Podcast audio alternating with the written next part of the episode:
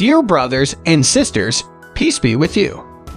Today's devotional scripture is taken from Hebrews chapter 9, verse 11 to 14. But when Christ came as high priest of the good things that are now already here, he went through the greater and more perfect tabernacle that is not made with human hands, that is to say, is not a part of this creation.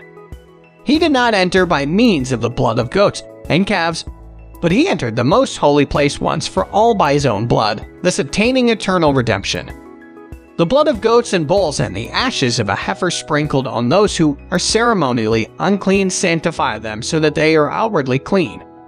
How much more, then, will the blood of Christ, who through the eternal Spirit offered himself unblemished to God, cleanse our consciences from acts that lead to death, so that we may serve the living God?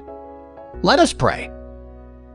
Lord, help us to love you today with our heart, soul, mind, and strength. Amen. May God grant you faith to love the Lord with all your heart, and with all your soul, and with all your might.